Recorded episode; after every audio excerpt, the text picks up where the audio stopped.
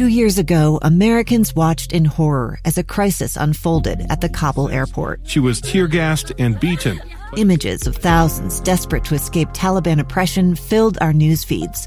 More than 80,000 Afghans made it to America.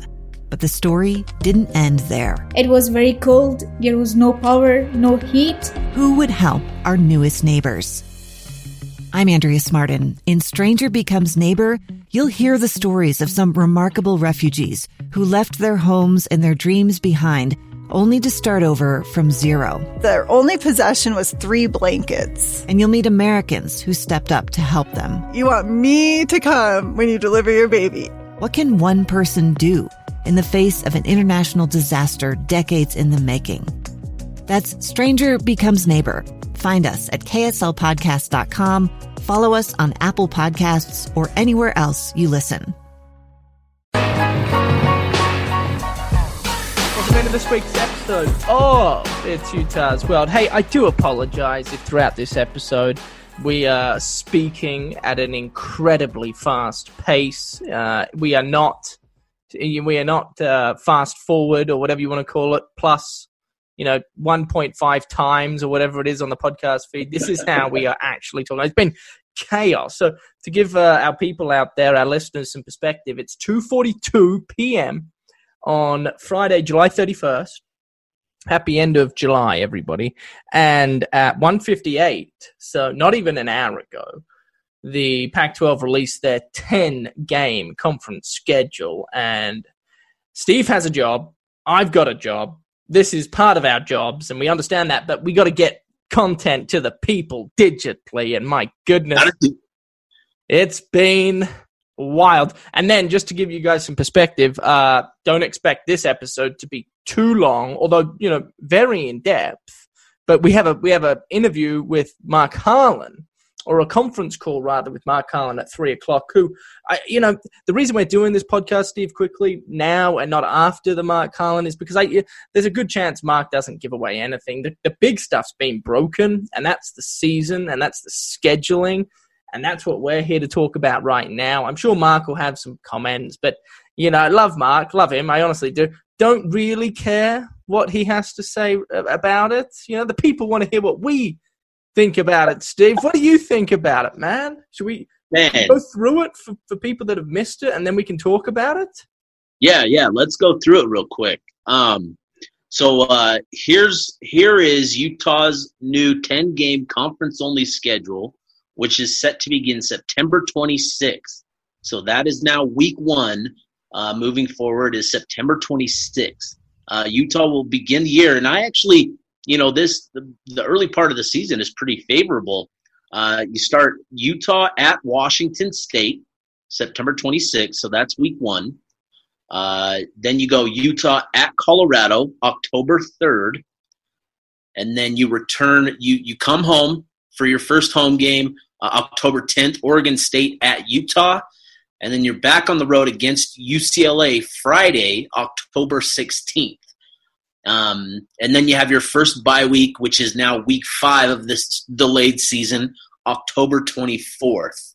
Um, so, Tom, I'll, I'll ask you when you look at that, you know, those first five weeks, what do you think um, looking at that slate?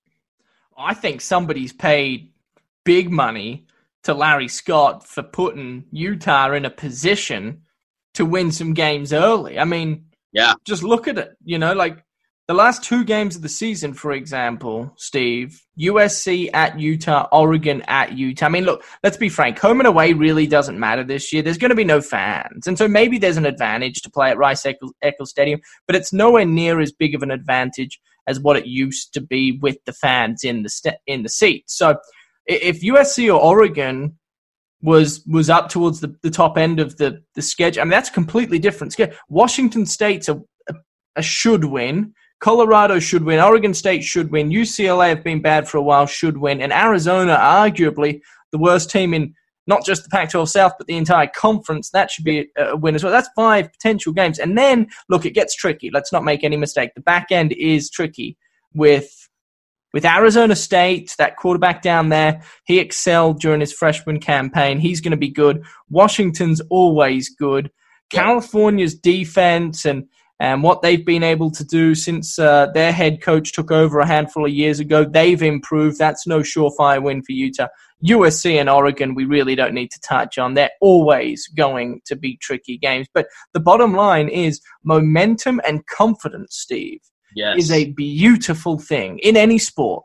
But college football, maybe more so than others, because we're talking about young adults, you know, young, undeveloped brains, and co- yeah, confidence is a miracle. You know, a, a game changer, Steve. And if they can go five on the trot, who the hell knows what this season could could provide for Utah fans? I mean, I don't want to say it, but they're setting themselves up to go undefeated. Oh, all right, Tom. Okay, Tom, I like that. But I, I agree. I, I love the way that this schedule is set up for this young team, for this young roster of talent, because, like you said, this is a great way to develop, to generate momentum early on in the season. Um, and as these young guys start to like figure out their footing, understanding assignments, and start playing with more confidence, your schedule is going to get more difficult at the right time you know, as these guys start to settle in and start to just get more comfortable on the field, the way that this schedule is set up is super, super nice for this young team. When you've got a young team like this, this is really, really nice. Utah, you know, we went through the first five games and, we, and, and you talked about the, the latter half, but man, those first five games with that bye week before you head down to Arizona, um, man, or, or no, they're playing at Utah. I apologize but you could really start the season 5 and 0 before a, a, fairly difficult game at Arizona State. Um, man, the way it's set up just in general is a great, great way for this young team to really kind of build their confidence uh, as you move forward. One, one thing I wanted to ask you, Tom, because a lot of Utah fans have been banging the table for this to happen for years. This has been something that fans have have wanted for a really long time and it's the fact that USC is going to come to Utah November 28th when it's cold when winter starts to settle in uh, USC coming to Utah what do you think of that Tom I mean, I love it, you know, and I, I guarantee you, Steve, USC will get off the bus. They'll arrive at the stadium, and a couple minutes later, the players will come out. Some of them will have their shirts off, their bloody nipples, you know, nearly poking each other's eyes out there that cold. They're not ready for it. And there are so many kids, you know, that play on USC that just bask in the, the California sun all year long. And now when the going gets tough, it'll be fascinating to see, especially, you know, and to add to all of that, Steve, you know, the, the head coach, Clay Helton, he's on the hot seat for the, I don't know, second or third year in a row. Who knows if they don't show up at Utah? That, and I love the man, by the way. I love Clay Helton, but that could be a game that potentially ends Clay Helton's career at USC. Now, I don't want that to happen because I'm a fan of his. I like him. I've said it on this podcast and I'll continue to say it. I'm a fan of Clay. I don't want that to happen. But let me tell you, late in the season, if USC hasn't done what USC have wanted to do and they come to Utah and they don't perform and then get outplayed by a Utah team that's young and inexperienced, then my word is Clay Helton going to have some questions. He may not make it back on that jet plane home. He may, he may get fired on the tarmac. And then the week later, Steve, what do you what do you make about this? A December game at Rice Eccles Stadium? I, I, when was the last time that happened? Yeah, that's I I don't know the last time that, that a home game was played in December uh, at Utah. And, and and look at who that opponent is. I was pretty surprised to see that myself, just based on you know what we had reported previously at Ute Zone. But Oregon coming to Utah December fifth, and granted, it is a little bit colder in in, in Oregon than it is uh, in, you know in Los Angeles in the month of December, but still. Uh, it's it's nothing like those Utah winners, and so you've got two matchups with consider you know arguably two of the top at least two of the top three most talented um, rosters in the conference coming to your home, coming to your place uh, to play some football late in the season, much later in the season than than what we're accustomed to. Um, man, I'm really excited to see how that plays out. You know, we obviously there aren't going to be fans in the stands, but when you're talking about a home field advantage, I think that weather could play a factor. Um, you know, in Utah's favor, at least a small one, right? At least a small one. You know, so I'm I I love that to finish that the season with those two games in particular. Man, that's that's pretty impressive. Uh, just I I really really just overall just love the way that this schedule is set up. Another storyline, Steve, worth talking about is former Lehi quarterback Cammon Cooper, and I apologized if I butchered his first name. I've never heard of a first name by the by the name of Caimon, or is it Cameron? Cameron. Cameron. I do apologize, but Cameron Cooper, Steve, could suit up in debut against his local collegiate team, Utah. That is a story. Worth, now he hasn't been awarded the head the head quarterback role, the starting quarterback role up at Wazoo yet, but he is uh, he is potentially a chance to get that. He's rather, you know, instead of saying potentially, he's likely. I'll go out and say to be the starting quarterback at Washington State, and he may suit up against the Utes in week one. That's another storyline to follow. Yeah, absolutely. You gotta. That'll be a, a very, very interesting way to see.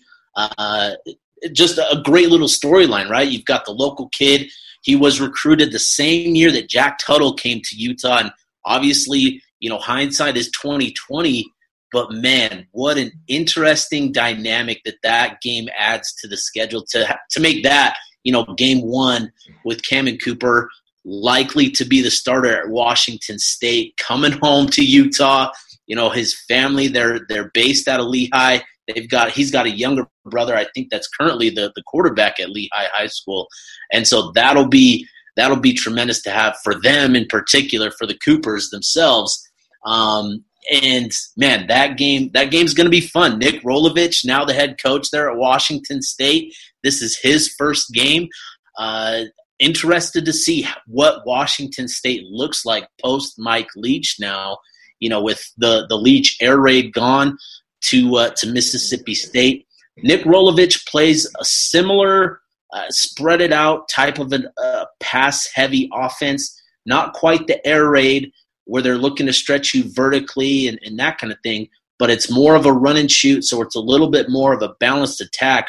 Really excited because you look at this, there are two new coaches in the Pac 12 in, in Nick Rolovich and, and Karl Dorrell at Colorado, and you get to start with those two programs that are arguably uh, in in complete rebuild mode. So it'll be uh, really really interesting. Again, coming back to that that first point that we made, Utah's got a great opportunity now to really kind of get some wins early in the season while developing and building and improving uh, for the latter half of the schedule.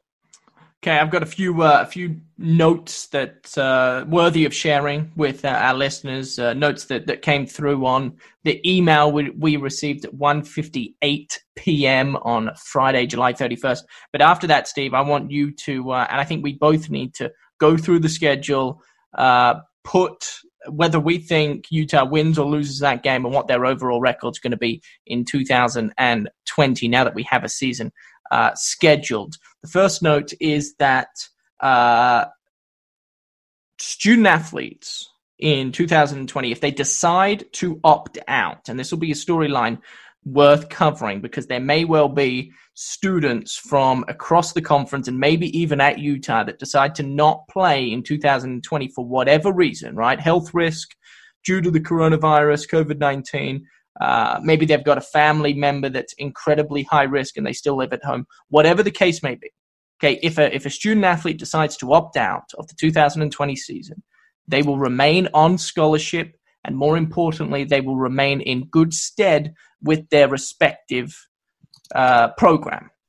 So that's that's the first note: is uh, student athletes should not and will not uh, shy away or feel forced to participate in 2020 if they do not want to. The second thing is on the webinar that uh, Larry Scott and company held uh, roughly 45 minutes ago. It may well still be going right now. I, I had to get out of it quickly. He said that he is cautiously optimistic that the season goes ahead. Now, the schedule has been released and they are planning to play the schedule. Now, that can change. Okay, it's all sub- subject to change. We're in the middle of a pandemic and it may not happen. And that's just the reality of it. So I want people to be well aware that there is still a chance the season does not get played, believe it or not.